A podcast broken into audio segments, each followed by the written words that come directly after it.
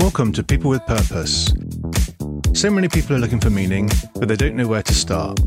Imagine a world where everyone could just get their purpose out of them and then actually make it happen. I'm David Roberts, and I believe that we all have a purpose, and with focus and a little help, people with purpose make a difference. And this show is where these stories come to life. So, welcome to People with Purpose. Today, I'm joined by Professor Damian Hughes, who is a, an international speaker, a best selling author, and co host of the High Performance uh, podcast, uh, which uh, he does with, uh, with Jake Humphrey. So, uh, welcome to the show, Damian. Thank you for having me, David. It's a real privilege to be here. Excellent. I've always wanted to do the um, the the the Damian. David. Excellent, well done. There you go. So that just, that just goes to show that I listen to the to the podcast. That's good. So I've always wanted to do that. So thanks for indulging me in that little. Uh, That's an absolute pleasure. cool, cool. So, um, what's going on? What are you working on now? Oh, it's pretty full on at the moment, to be honest, David. So um, I'm just in the process of, of finishing a book um, that's due out in December this year. So we're in the sort of like the final granular details of it, which isn't playing to my strengths. uh, and then we've got a tour that's uh, kicked off uh, the other night in London uh, in relation to the podcast. And then got lots of recording dates as well. So it feels pretty intense at the moment. Cool. Okay. Well, but hopefully good intense. Yeah. Yeah. Very good. Yeah. I think I've learned over the years that uh, there's almost that if you think of it like a bell curve, there's that bit in the middle where you need it to be at the right level of stimulation and interest, but anything that goes over that is a law of diminishing returns. So yeah, I think I'm just on the right side of that bell curve. That's good. That's good because there's, a, there's a, I was listening to uh, Steven Bartlett talking, um, and he was talking about um, the importance of keeping one one foot outside of your comfort zone pretty much at all times just to keep that that that positive tension going in your life. Is that something you subscribe oh, right. to? Well that's an interesting one. Uh, i'd probably say not. I think i think there's times where you have to step both feet outside your comfort zone and i get that. But i also think there's times where you just need to step back into your comfort zone and and sort of take a deep breath and relax and process. So i'd probably yeah, it's an interesting one. I met Steven myself the other night, so hmm. I know he's somebody that certainly practices what he preaches, but I'd say I'm probably not that brave. Yeah, yeah, yeah. I mean, and you definitely need that element of self care. I, mean, I talk to quite a lot of people when they're um, uh, they're focusing on uh, you know a real mission, they've got a real goal. I mean, they're the kind of people that I talk to, um, but the risk of of burnout is significant, and you just can't pour from an empty cup. So um, ah, yeah, I think yeah, I think like you, you've articulated it far better than than I was doing, David. But I think that's what I've learned over the years that I've come very, very close to burnout on a couple of occasions. And I think some of that has been through having that idea that you've got to constantly have your foot to the pedal. Uh, you've uh, got to be outside your comfort zone, pushing yourself all the time. And I know some people can do that or have a different capacity, but I think I've learned through flying a little bit too close to the sun uh, how far I can go. Mm-hmm. And uh, I'm not so I think a mistake is a mistake only when you repeat it. Mm. And I think I've I have repeated it a couple of times. So I'm mm. trying to wise up a little bit.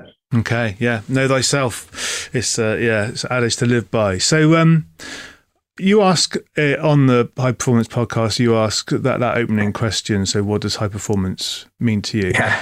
Um, so um, this podcast is called People with Purpose. So yeah. I was going to ask you the question: uh, What does living with purpose mean to you? Oh, I mean, I love the question. Uh, I think it's a really smart one.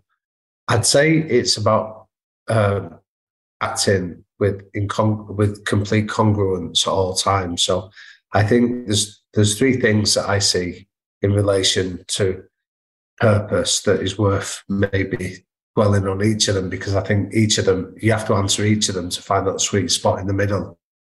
Um,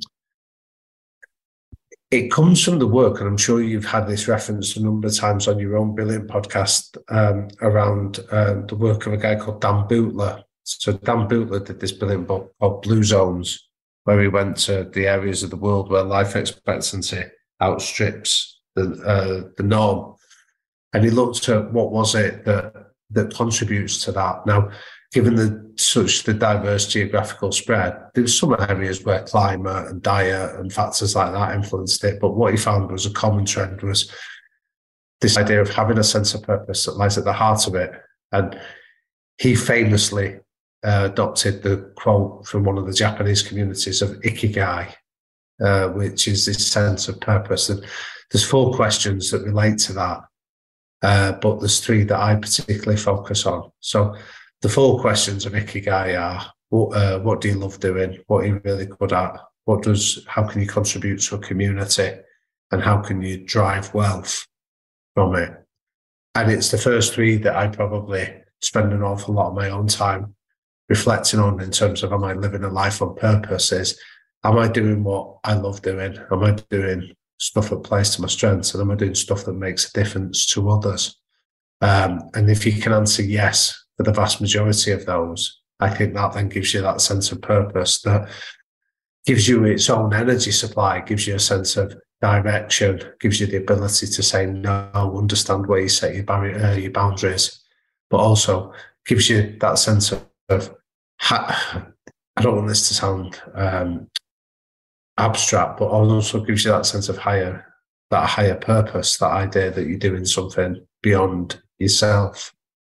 Yeah, that's interesting, and I, I've I got quite often find actually that um, part of the journey for me is you say the sort of the high the higher purpose thing sounds a little bit highfalutin, but if without that kind of higher purpose or something bigger than yourself, there's a risk that you can become quite self obsessed and not necessarily yeah. in a good way. So if I look at kind of my kind of you know my human needs for belonging and for respect and and for love and all of that kind of stuff that can become yeah. quite a you know introspective and um, almost de- de- depressing state to get into without that kind of thing where actually it's about the contribution that you can make to wider society yeah, definitely. I think I, I think belonging, like it's an interesting point that you make there around belonging, because belonging's a two way street, isn't it? That you have to contribute as well as to receive mm. from from a, from a wider society, and whether that's a family, whether it's a, a social group, whether it's a a working organisation that you contribute to. There's lots of different tribes that we belong to, but um, yeah, it's not just a I think when you ask the question of how can I contribute to it, you you're naturally going to take stuff from that group, but you're also offering something as well. Yeah, yeah, two way street for sure. So I'm interested then uh, in why it is you you pick the the three elements of ikigai, but not the fourth. What what is it about money that uh, that doesn't doesn't turn you on or doesn't pull to purpose? Um, the stuff around um, how can I make money from this? Um, my instinct when I first um, when I first came across that was it sounded a little bit vulgar. Um, uh, so I, I, I do focus on it, but it's very much if I had to prioritize, it's the last one that I try and prioritize, and that's not because I'm some great philanthropist that, uh, that, doesn't have a mortgage to pay or anything like that. But yeah. I think that happens by by default, if you like. But what was interesting was I, I was recently lo- lucky enough on the podcast to sit down with uh, Hector uh, Garcia, mm. the man who wrote the Ikigai book. Mm. And I, I, I, I, raised that as a challenge with him to say how that was the one that sort of left me coldest of all. And what he did was he uh, he came up with a slightly different variation of rather than how can I make money from it was how can I drive wealth from that. And I, I that seemed to resonate a lot better with me because the idea of driving wealth isn't just about making money for its own purpose. It's about how can I help others, whether that's a business, create a healthier culture that helps them make them more profitable, that therefore keeps them in business, that provides for families a lot better. I quite like that. But if I had to prioritize it in terms of my own sense of uh, purpose, that fourth one about how to drive wealth is probably the fourth one yeah. Uh, on the list. Yeah, yeah, yeah, and potentially an outcome of of the other three. Yeah, definitely. I think, but if you focus on it, on it, uh, I think the danger, and this is again a bit of a self reflection, is I'm not always sure that's a healthy.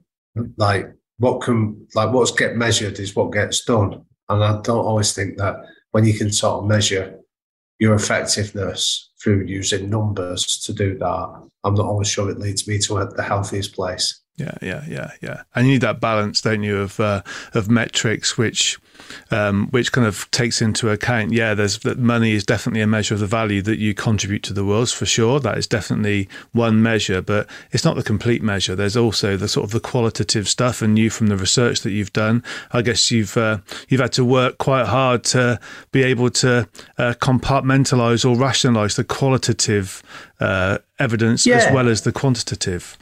Yeah, I mean, it's a good point. Uh, but I, will give you an example in relation to the High Performance podcast, where, say, like when I hear the numbers that the, the podcast does in terms of downloads, and and I, I deliberately sort of switch off from that. And that's not because I, I, I don't find them significant. It's just that I also think that the only thing I can really control is whether I can do the best job I'm capable of doing. And the download stuff is really outside of my control. So if that's where I wanted to direct most of my time and energy, I think there's always more you could be doing. There's always numbers that that are associated with it. Where and then I'm not sure the quality of what I do would be the best that I'm capable of. So I've just learned over time. I think that if you do a good job, almost like there's that great quote from this from the older American football coach Bill Walsh of the score will take care of itself. Mm. But I think if you can focus on the areas where you can directly uh, contribute, like whether it's the that you'll get paid a fair wage for doing what you do, or you'll get the numbers that that it deserves. I think that's where I, I'd prefer to sit on that side of the debate. Yeah, sure, sure. And in a way, that kind of fits with your your model of high performance that you've crafted from, or well, certainly the first eighteen months of the podcast, where you've got your your eight steps, and a key one of those is is playing to your to your strengths.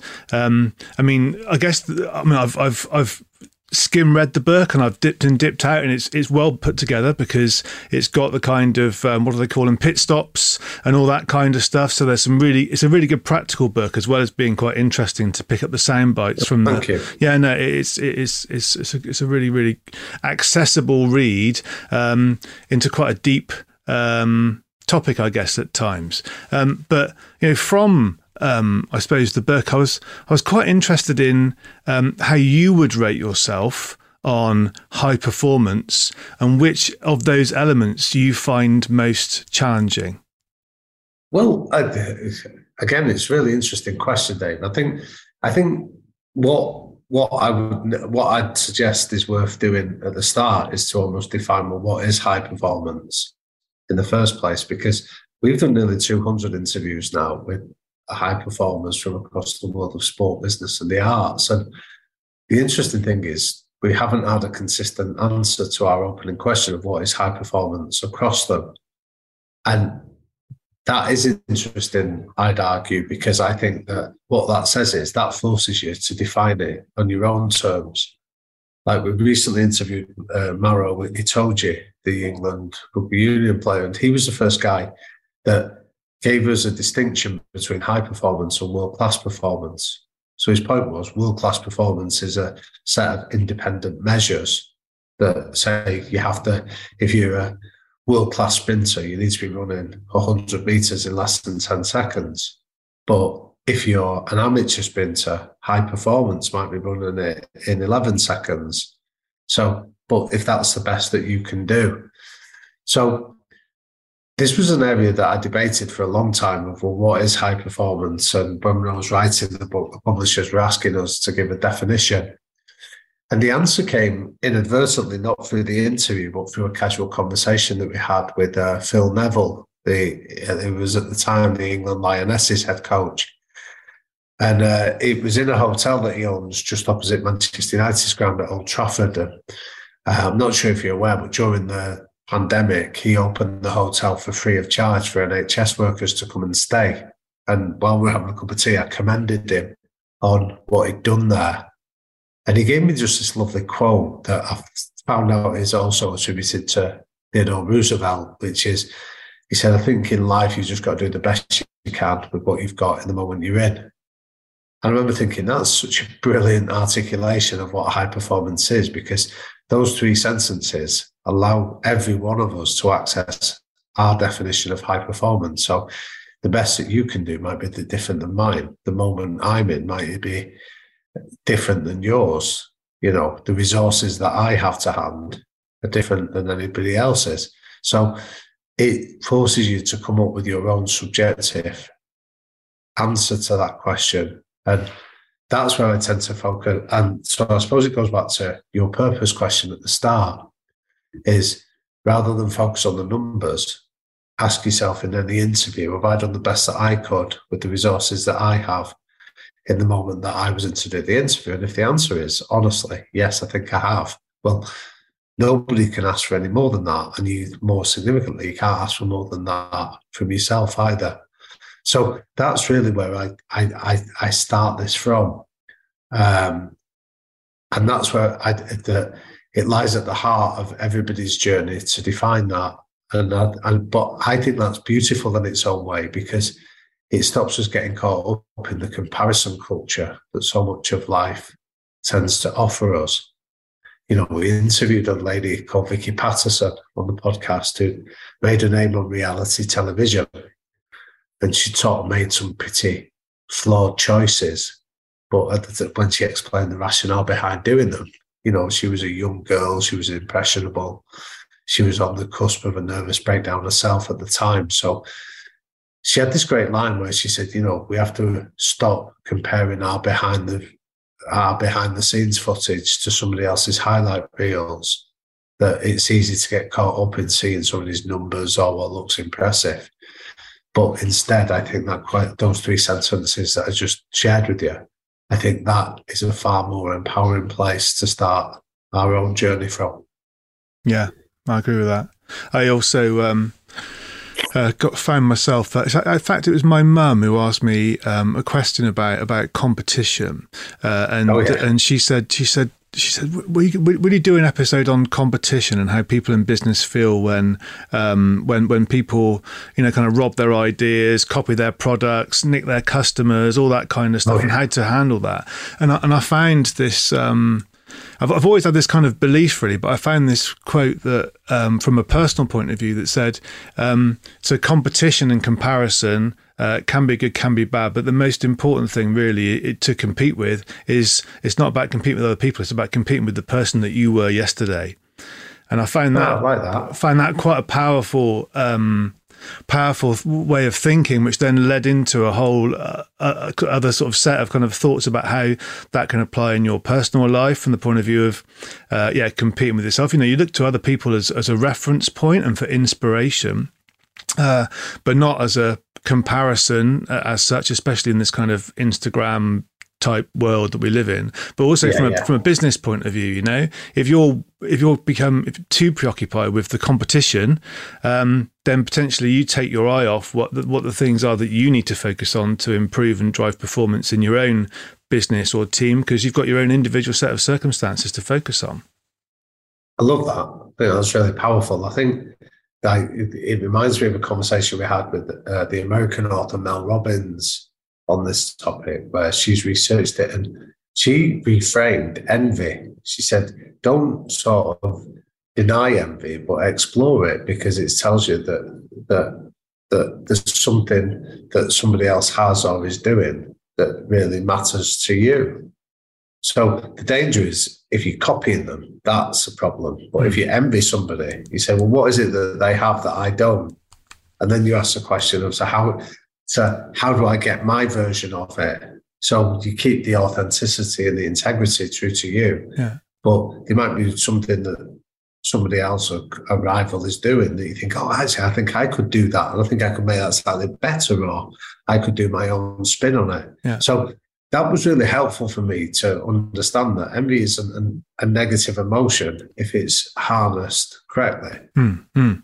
I think where it's dangerous is if it if it leads you to then want to to mimic or to ape somebody directly. I think that's where it can present a problem. Yeah, yeah, yeah. Yeah, because people people will tell, especially trying to get a message out there, and that whole thing about authenticity, especially as we're in an increasingly digital world, being authentically you, and uh, people need to be able to respond to the human that's inside or behind, uh, you know, the kind of the, the persona. So, so yeah, so that's that's really, really, really, really crucial, and something that you know, I suppose takes me into a um, a kind of an area that I was thinking about um, asking you about because there's a lot of um, worry amongst the kind of um, psychological uh, fraternity. I don't know how best to describe them really, but you know, proper psychologists about yeah. Um, you know pop psychology and and the, the potential uh, dangers of people taking bits and pieces of theories and, and then applying them to situations and, and that potentially having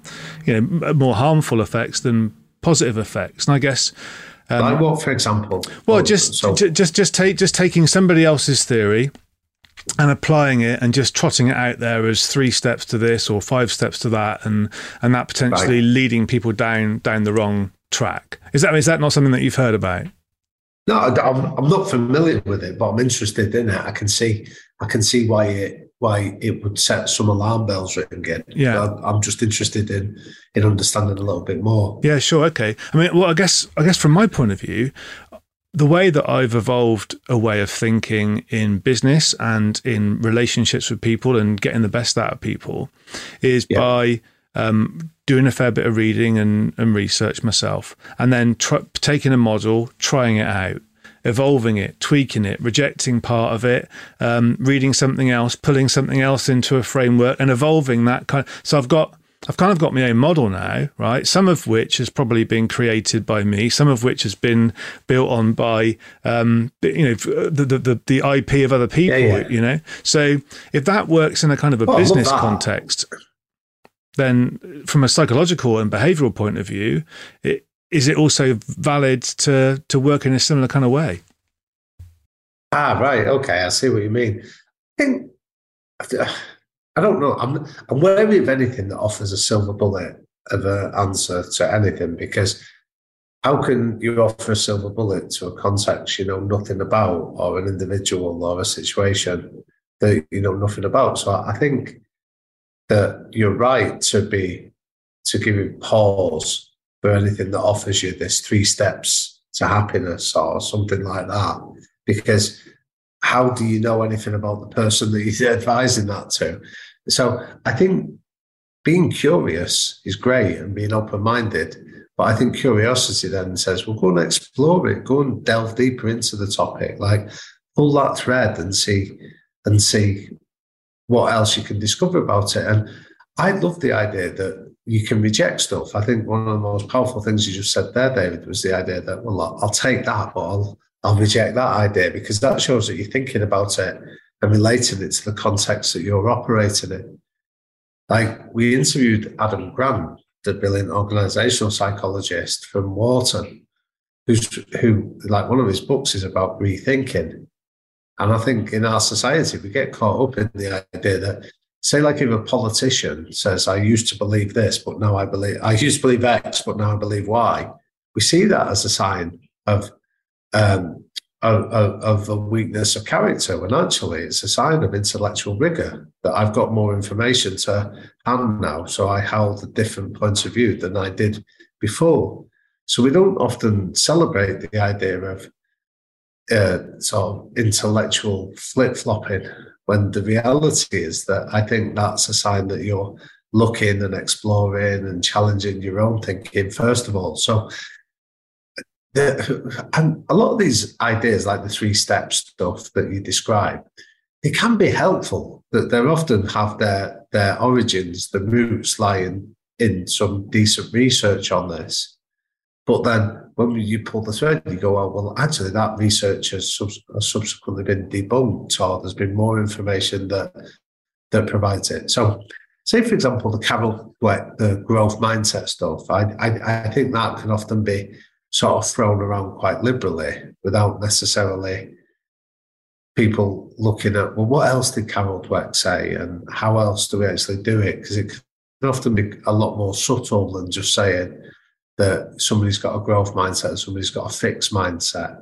You know, it, it's more it, it's more nuanced than that. So I agree with you to a, uh, to an extent, but I also think that coming up with your own version of it and the context in relation to your own life is fantastic. And I think that's what a lot of these researchers and these great minds that I've been lucky enough to meet that have these theories and models, they'd actually encourage that rather than uh, rather than discourage it. Mm-hmm. And um, also, I suppose um, there's something that comes into play quite strongly here when it comes to leadership, because um, leadership is a is is a well the world the world needs great leadership now probably more than it more than it ever has. Uh, people going back through history may have a different view, but we're in the we're in the present, so that's kind of that's kind of what this base what my views are based on. Um, yeah. But having having that kind of that vulnerability, if you like, and that and that that openness to being able to say, well, look, my mind has changed, or I got it wrong, or um, whatever. I think um, is is really really vital, and and dancing between those kind of um, directive mentoring uh, uh, techniques, if you like, or practices, and the um, the coaching, open questioning type techniques to sort of tease things out. It's vitally important to to get the balance right. I mean, what advice would you have for um, leaders in in businesses or leaders of teams when they're looking at how to get that balance right between coaching and mentoring? Oh wow, that is a good question. I think I think the the three lenses that I'd view leadership through. I think first of all is a, le- a leader needs to have the energy for the task that they're embarking upon. The second one is they need to have the intelligence, and what I mean by that is to be able to speak with credibility on the topic that they're that they're leading a team. There's a certain level of credibility that we want from our leaders. But then the third one is do they act with integrity? So, and I think what I mean by that is that we don't follow hypocrites. So if you take the political landscape in the UK over the last couple of years, take during the pandemic, our leader, during that, our political leader, Boris Johnson, was that you heard the reports like I did that at the start of the pandemic, he supposedly made the comment of let the bodies pile high in relation to care homes. But that comment, if it happened, took place behind closed doors and we don't understand the context. So that wasn't enough to kill his his leadership prospects. What was it that killed his leadership prospects that had him removed from office? Was very clear evidence of hypocrisy when he was on record on TV telling you that you couldn't go to parties. And then we saw the evidence of him socializing at parties. And that's a really good example of where, as, as a species, we don't follow hypocrites, people that are deemed not to have acted in integrity. Um, is abhorrent to us because our very survival depends on it. If you go back to the way that we're wired prim- from our primitive brains. You don't follow somebody that's going to lead you into a bear trap. So I think when we start with that premise of being really clear about who am I, what do I stand for, what are my values, and how does that relate to my behaviors, I think that's the most important bit because then it then equips us to say you can play the role of being a coach or being a mentor because their skill sets, their competence sets. But if you're doing that, but your behaviors are consistent, and I can see your values in action, I think that then allows you to to start to go and access and play different parts for different for different individuals as they need it. So I don't know if that answers your question, David, but I think they're the they're the lenses that I think leaders should think about is energy, intelligence, but the most important of them is the acting in integrity, and then that gives you the the platform to be able to go and be a coach, be a mentor, be a directive leader, and use all those different leadership styles as and when yeah. the need arises. Yeah, yeah, yeah, yeah. Well, I suppose another one of your uh, of your of your eight steps in high performance is uh, is get flexible, I guess, and and so I suppose that applies in this situation. Well, the idea of getting flexible is, yeah, exactly. So one of the things that we spoke about there was that one of my favorite questions I like asking any individual you meet is not how clever are you, but how are you clever? Because everybody's clever in different ways. Yeah. So some people are, are physically gifted, some are verbally gifted, some are socially gifted. We all have access to what Howard Gardner, the educational psychologist, described as multiple intelligences. So the idea is that everybody's intelligent, but that will manifest itself in lots of different uh, manners. So what we found in so many of our individuals is that their their brilliance has only emerged when they found what their natural intelligence is. So I'll give you a really good example of a business that did that was when we sat down with Jo Malone, the entrepreneur. Jo Malone came from she grew up on a uh, down in Kent. Uh, she came from a broken home. Her father had, uh, was a bankrupt. She was dyslexic, that was never diagnosed. Be given the family uh, straightened financial circumstances, she was going working on market stalls and in local beauticians. So she was often exhausted when she came into work. And because of all those factors, her teachers wrote, was off, wrote her off as being thick and lazy because they'd say her struggling in class, didn't know she was a dyslexic, she'd be yawning when she came in because they didn't know she was working uh, in the evenings and weekends. So, in one context, she appeared to be uh, lazy and thick.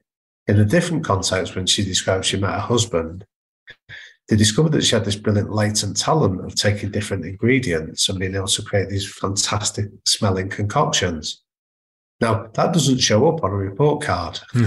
but she then took that later, that, that, that way of her intelligence manifesting herself and structured her whole life around it. So to come back to the, the living a life on purpose, her whole business was then spent saying, how, how do I get this talent of being able to create these fantastic smelling fragrances and structure a whole business and a world around it. Mm. So that's what we mean about being flexible, of not just being caught up in the idea of traditional measures of what um, of what intelligence looks like, but to be flexible and see it and how it can manifest itself in other different ways. Mm. And then having the flexibility to understand that I'm good at this, but I'm not good at this. So another entrepreneur interviewed was Holly Tucker. And Holly said she's brilliant at like coming up with creative ideas for like not on the highstreet.com and Holly and co, the businesses she created. But she said, what rubbish at is detail. So she linked up with Sophie Cornish, her business partner, who that's her intelligence, being good at the detail and the structure. And she said the combination of both of those required flexibility, but it allowed them both to thrive in their own environment. So that's what Mean when we talk about flexibility. And I suppose that's what I'm talking about there about being flexible. That if if mentoring is what you're good at, go and mentor. Mm. If coaching is a different style, acknowledge it and say, I can, you know, I, I can get better at other areas, but there'll be something that naturally plays to your own superpowers. Yeah, yeah. No, that's really helpful. So so which guest has most surprised you on high performance and why? Which guest has most um, surprised you? Yeah. Yeah, I'd, to answer that, I'd, I'd, talk about another incredibly inspirational uh, woman that we met was Dame Stephanie Shirley. Um, so for people that don't know the name, I think it's almost like a, a stain on on UK society that most people don't know who she is. I think she should be on banknotes and taught in classrooms. That she was a 90 year old lady that came over at five years of age on the kinderbus. So she lost both her parents in World War II and she was fostered by a British family where going back to this idea of recognizing what your superpower or your strength is was she loved numbers. She had a real aptitude for, for maths, but being a young woman in sort of post-war Britain at the time, that wasn't necessarily encouraged or nurtured. But her parent, her foster parents, fought to get her access to this kind of teaching. Long story short, she set up a business in the early 20s where she changed the name to Steve because she couldn't get a bank account as just a plain old Shirley. So that uh, became possible. And then she set up a business uh, that predominantly employed women working from their kitchen tables.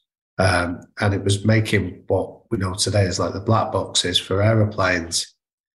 I'll fast forward several years, but she ended up um, building a business that was eventually worth 2.4 billion pounds that she spent the last 30 years giving away the vast majority of the wealth that she earned. So she's the first person to fall off the Sunday Times rich list. because in her late 30s, she gave birth to a son that was severely autistic. And she described to us how she'd had a breakdown at the time, but she ended up having to put him into um, what we'd know better today as like an asylum. And she said the, the conditions for son were abhorrent. And she was so moved by that that she's given most of her wealth away to found uh, a number of charities for autistic children to have conditions that they deserve. Now, I'm only giving you a synopsis of her life, but to sit down with somebody that has uh, uh, that has kicked down doors that so many of us walk through today and take for granted just felt humbling yeah. in the extreme. And I'm ashamed to say I wasn't that au fait with her story before being lucky enough to meet her. But it, it sort of, I don't know. I often think that when you can meet somebody that genuinely has changed the game, that has changed the world through living a life on purpose, mm. It can often feel incredibly humbling to be in the company. And Dame Stephanie Shirley's definitely fitted that that that criteria for me, Dave. Why? Why? And so meeting all these people who've got such high standards and and in different different walks of life and you know the evidence of success and something again you talk about is the fact that success leaves clues um, what has that done for your own personal uh, development well it's been like one of the great privileges of my life to have the opportunity of sitting in the company of some of these incredible people and getting to ask them questions i think it had almost been possible not to have learned so many rich, incredible stories from them. Um, but I think the one that I take away is the power of humility that lies at the heart of, of them. So you can, I'm sharing with you some of the details of some of these incredible people. And then people go, well, what have they got in common? What are the traits? I think the one that really stands out for me is one that we're all able to access, which is humility. And what I mean by that is that I think of humility in three stages. So the first stage is you have to get over yourself. I call it peak idiot stage, where you have an opinion, you've got a judgment, you've got you, like you've got a little bit of knowledge that you think goes a long way. I wouldn't do that. That's not how I do it. So it's like when you see people sort of watching a sport event and they say, "Oh, I'd have done a better job than the athletes out there." It's peak idiot stage. You wouldn't, but you don't know that you don't know how good they are to appreciate how far away from good you're operating. Yeah. And I think the faster you can get over yourself in that way, you get into stage two, which is the valley of humility. And the value of humility, if I could characterize it, it's by being curious. It's about being open minded. It's about asking questions. It's about trying lots of things. It's about failing at lots of things. And then it's about reflecting on lots of things. And the longer you can spend being comfortable with the discomfort of this stage, the more you get, the more knowledge, skills, experience, knowledge, wisdom you acquire that gets you to the third stage, which is the hill of knowledge. So most of our guests occupy a place on the hill of knowledge in their industry. But they don't then claim that because they've been successful in one domain, that automatically means they'd be a success in another domain. Mm. You, you, know what I mean? Like I, I don't know about you. I, have met lots of people that say maybe I've been very successful in a business, but then they've got really strident opinions on politics or on sport or in other areas of the life that you go, just because you've been successful in one area doesn't necessarily mean that you're going to be successful in others. Mm. And I think the best people that I've met have got that humility that they ask as many questions of us as we ask of them. Yeah. You know, they talk about, well, what did they say? So doing what you're doing of having a podcast where you're curious to go and explore other areas and other topics is a great example of somebody with that humility that seems to be a consistent trait in so many of the guests that I've been lucky enough to meet. And it's a really good reminder to stay humble. Yeah. Yeah. Well, and thank you for saying that. And um, it is interesting that you say that because I, I in- interviewed um, uh, Phil Phil Dollman, who's uh, Exeter Chiefs fullback for oh, yeah. a decade, and um, he um, yeah, well, you know, he, he scored scored a try in a in a championship playoff final uh, that that kind of kind of won won the premiership for them and all of those kind yeah, of yeah. things, um, and uh, you know, called up called up to Wales and, and everything else. And he, yeah, and he he he's so such a such a humble man, you know, and he talks so much about luck uh, in his yeah. life and in his career. And um, and I actually kind of you know pressed him a little bit on on luck because he said it a few times. It was sort of towards the end of the interview uh, because I felt yeah. it was worth drawing out that you know. So, well, what's the view? You know, do you create your own luck in life, and is it luck or is it the, the willingness to take a risk? Because he definitely took some risks. You know, moving his family from, for you know, well, okay, it's not all across the world, but from from Wales to another part of the UK and, yeah, yeah, and all of, of that. So, um, so yeah, but that humility is, um, yeah, it's it's a beautiful thing when it when it works. And again, from a leadership perspective, people will follow um, a leader who comes with with humility and, and, authenticity. Absolutely, definitely. Yeah, I think it's a yeah, I think it's a really underrated virtue because it's almost the absence of something rather than the presence. Mm, mm. But but you know when you're in the company of genuine humility, just how powerful it is. Absolutely. And you might have already answered this question, um, but um, I was also keen to understand uh, which guest that you've spoken to has cut through a complicated issue with absolute simplicity and made it really easy for you to to get what they were talking about. Um, well, again, a lot of them have, but I'll I'll give you the quote from somebody I've referenced so far, Adam Grant. So when we sat down with Adam Grant halfway through the interview, he said, Do you ever ask for feedback of your guests? And we were like, Not really, no. And he was like, Why not? You in the presence of some of these great minds, why wouldn't you ask them for feedback? And then he gave us this great line. He said, A lot of people hesitate to ask for feedback. He said, But there's a really simple 19 word introduction that when you ask these 19 words, you'll get, you can offer and give great feedback. And the 19 words I'd say, I've got incredibly high standards, and I'm really confident that you're capable of meeting those standards. Can I offer you some observations? And he said, Who doesn't want to say yes that? Who isn't open to feedback on the back of that? So what you're saying is I I think I've got I you know, I've I I I've got incredibly high standards, but I know you're capable of meeting them. So it opens up the possibility that I'm not telling you that you're not doing a good job. I'm saying that you could do an even better job. Yeah.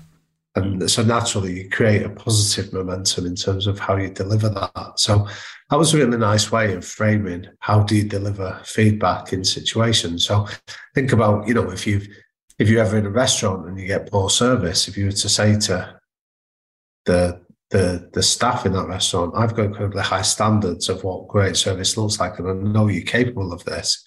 Can I offer you some? It's not aggressive, it's not confrontational, it's just a really proactive, healthy way of doing it. Yeah, yeah. No, I love that because feedback is vitally important. Uh, so, um, so yeah, cool.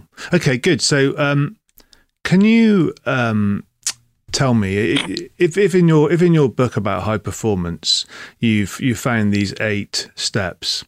Um, yeah. If there was a ninth, what would it be? But it's interesting because I think what we did in the book was uh, we almost we so we distilled the lessons from our guests and looked for common traits. And I think if I was to give a summary of the book, it's always like how do you how do you build a racing car that's capable of high performance?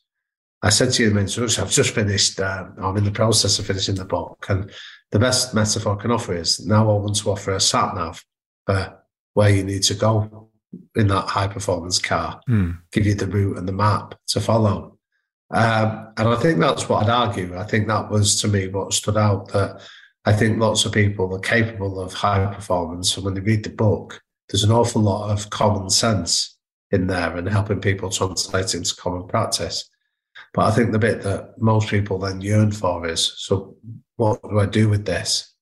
And I think helping people to understand the questions that you're asking about what first of all is your is your sense of purpose? What is success on your terms? And those ikigai questions that I use, I think are helpful for other people to answer it in their own definition. The ability to reframe a problem, because you're always going to inevitably experience a setback or a difficulty. The ability to be able to frame that in a healthy way is great. So again, I interviewed. I was incredibly lucky to interview um, Lindsay Burrow, and I wanted to interview Lindsay for a long time because her husband Rob has become part of the national consciousness here as uh, he was a brilliant rugby league player that has been diagnosed with motor neuron disease. And yet Lindsay um, has cared for him uh, and her three children during this. And what Lindsay was brilliant at doing in the interview was helping us reframe the problem. She said, This is obviously utterly devastating, but she gave us a manifesto for life for living in the face of death, if you like, you know, the ability to see the positives even in the bleakest of circumstances, the ability to appreciate the small things rather than get distracted by the big things, the ability to smile even when your heart's breaking. All of those characteristics are things that hopefully we never have to face anything as serious as what she's doing, but she's sharing with us that mental gymnastics that any of us are able to adopt for a problem in our lives to be able to overcome it in a really healthy, constructive way. Mm-hmm. And I have to share. I mean, as you as you've mentioned it, I mean, I interviewed uh, a gentleman called uh, Paul Jameson, uh, who's who's also um, uh, uh, living now with with MND, um, and um, uh, unusually it was his it was his ability to speak that went first rather than his ability to to, to walk and, and, move and all that kind of stuff. So, um, and and he he said he said something which was interesting, which is which is we're all, we're all born with a with a terminal uh, illness. Uh, it's called life.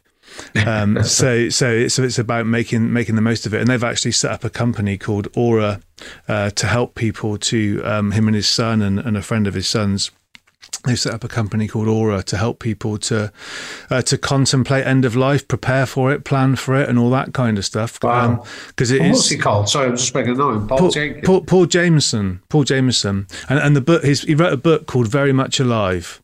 Uh, and it's incredible. He he um his his bucket list um was was was incredible. You know, he sort of cashed in a life insurance policy and and all that kind of stuff. And he um he, has got the world record. I think it might be an unofficial world record for the um, highest altitude game of tennis on top of Mount Kilimanjaro. Oh right, okay. I've just made a note of his book there. I'm gonna I'm gonna read that. Yeah, yeah. It's it's a brilliant book. Such an easy read as well, and it's a really really good. Um, uh, yeah, it's, it's almost like a playbook for uh, preparing yourself for, for such a thing, even if you don't have to, you know, because you never know what's round sure. what's round the corner. So, um, so yeah, so okay. So I mean, and one thing that I'm I feel very passionately about is time and making the best uh, use of time. And um, I'm conscious of your time, so I've just got a couple more questions to go. If that's okay, Damian. Sure, if that's right. I did shoot off by about quarter past. Is that's that all right? that's fine. That's fine. Yeah, yeah, yeah, yeah, yeah. yeah. Uh, so, um, so, so time is all we have, but we often act as though it's kind of this infinite, infinite thing.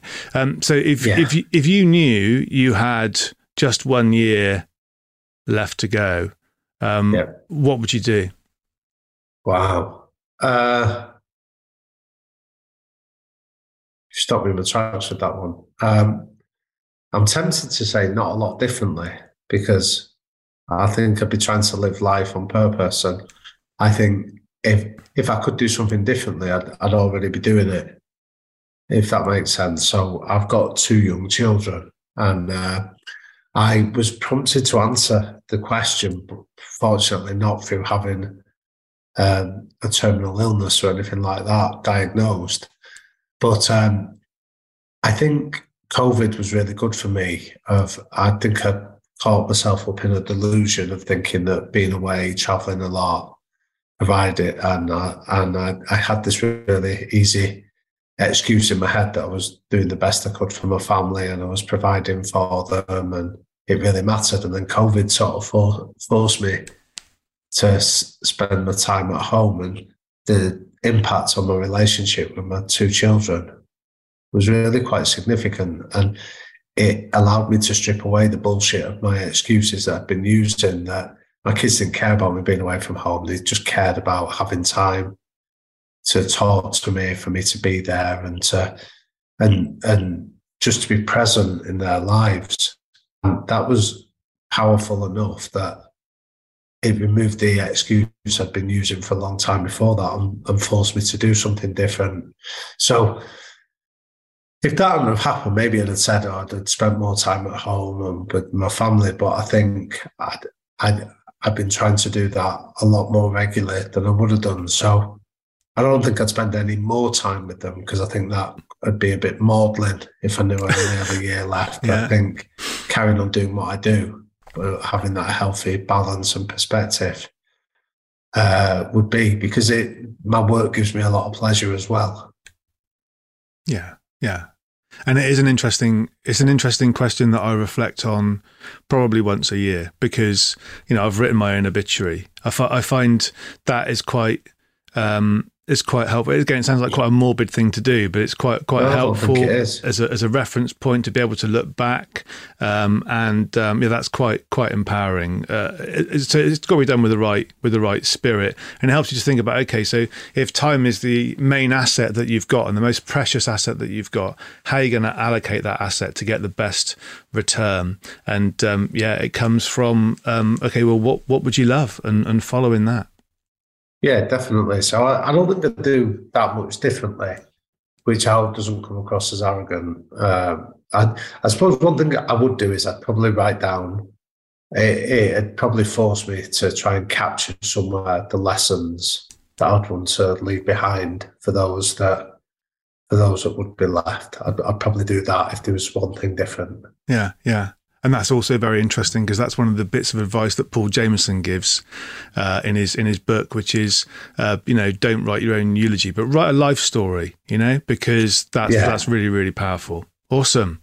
Okay, cool. And so um, I guess I'd also before before we conclude, like to ask you um, a bit about your inspiration. So, so what is it that in your in your past, in your life, in your family that, that has inspired you to make the decisions that you've made and to follow the, the path in life that you have so far? Well, I, so my story is that I grew up in um, in um, a boxing gym in the north of Manchester. So um, my dad was a boxing coach long before I was even born. So all my early memories of being in the boxing gym, in the boxing ring, uh, being around guys that went on to become Olympic and world boxing champions. So I think I often talk about the ghost of our childhoods rattle around our adult bodies. And I think when you look back, I think in my world, there's two factors that have really influenced me, my my life hugely. One is around my interest in high performance because I was around guys that were pursuing high performance in a really tough competitive sport. But the second one was about the power of culture because um, maybe some of your listeners, Dave, have got like a like a mental model in their head of what they think an inner city boxing gym looks like, or the kind of area that's that that spurns uh, that uh, spurs that kind of thing. It's often areas of high unemployment, deprivation, social dysfunction. And that was, I suppose, without being disrespectful, where I grew up, um, describes some of the challenges of those areas. But the boxing gym was an oasis within some of those difficult environments where people could come and be seen, be heard, and be respected. So the power of a culture to create high performance is are the two areas that shape my life that my in, and piqued my interest that has led me to go and explore them at a deeper level. Mm-hmm. Awesome. And what advice would you give somebody um, who is um, who thinks they got a bit of an idea about what their purpose or their passion for their life might be, um, but they're they're not quite sure how to take that first step to go after it? What advice would you give somebody like that? Shrink that step to be as small as possible. So I think, um, like, I recently interviewed James Clear, the author of Atomic Habits, who said, you know, the heaviest weight in the gym is the front door. So it's the idea that just going into that gym is the first step. And that's the, the step we can all take. You know, don't, if you want to write, don't write a paragraph, just write a line. You know, it's almost like every take shrink it to its smallest possible variation, and then often you'll be surprised at the momentum that is generated by just taking that first small step. Fantastic, fantastic. And um, what would you like to conclude our conversation with? Any final messages or, or, or key comments you'd like to make? I think the final message I'd say is to say thank you. So it's a message of gratitude. I appreciate you being kind enough to ask me on, but I appreciate you being committed to do this podcast and, and I'm grateful for you being brave enough to put that podcast out into the world. Um, so I think it'd be to say a thank you to you in many ways for all um, and to express my gratitude for lots of different things that you do and the difference that you make. Oh, thanks, Damian. And uh, back at you. Been great to have you on. Uh, real, real privilege. Um, and thanks also for sharing both your story and also the stories of others. Going to make a real difference to people. Um, how can people find out more about you and follow your work if they if they'd like to do that? Sure. So uh, I I have a website called liquidthinker.com.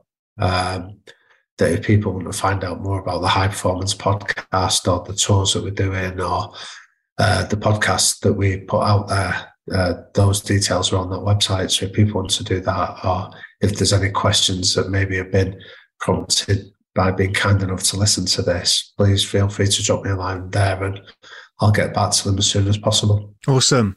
And so, yeah, so um, highly recommend High Performance as a book. Um, and I will be uh, getting to one of the uh, high performance lives myself for sure. I've got my, I think it's either Oxford or Cardiff, I've got my eye on. So, uh, so yeah, so. Oh, well, it'd be um, brilliant to see you there. Yeah, fantastic. Damian, look, really appreciate you. Thanks so much for coming on the show. Thanks for listening to People with Purpose. I hope you've enjoyed the show and are enjoying going on this journey. Please remember to like and subscribe and give us a five star review. Uh, tell all your friends. And if you're interested in finding out more about any of the things we've covered in this episode of People with Purpose, just get in touch. All the details are in the show notes. Thanks. Bye.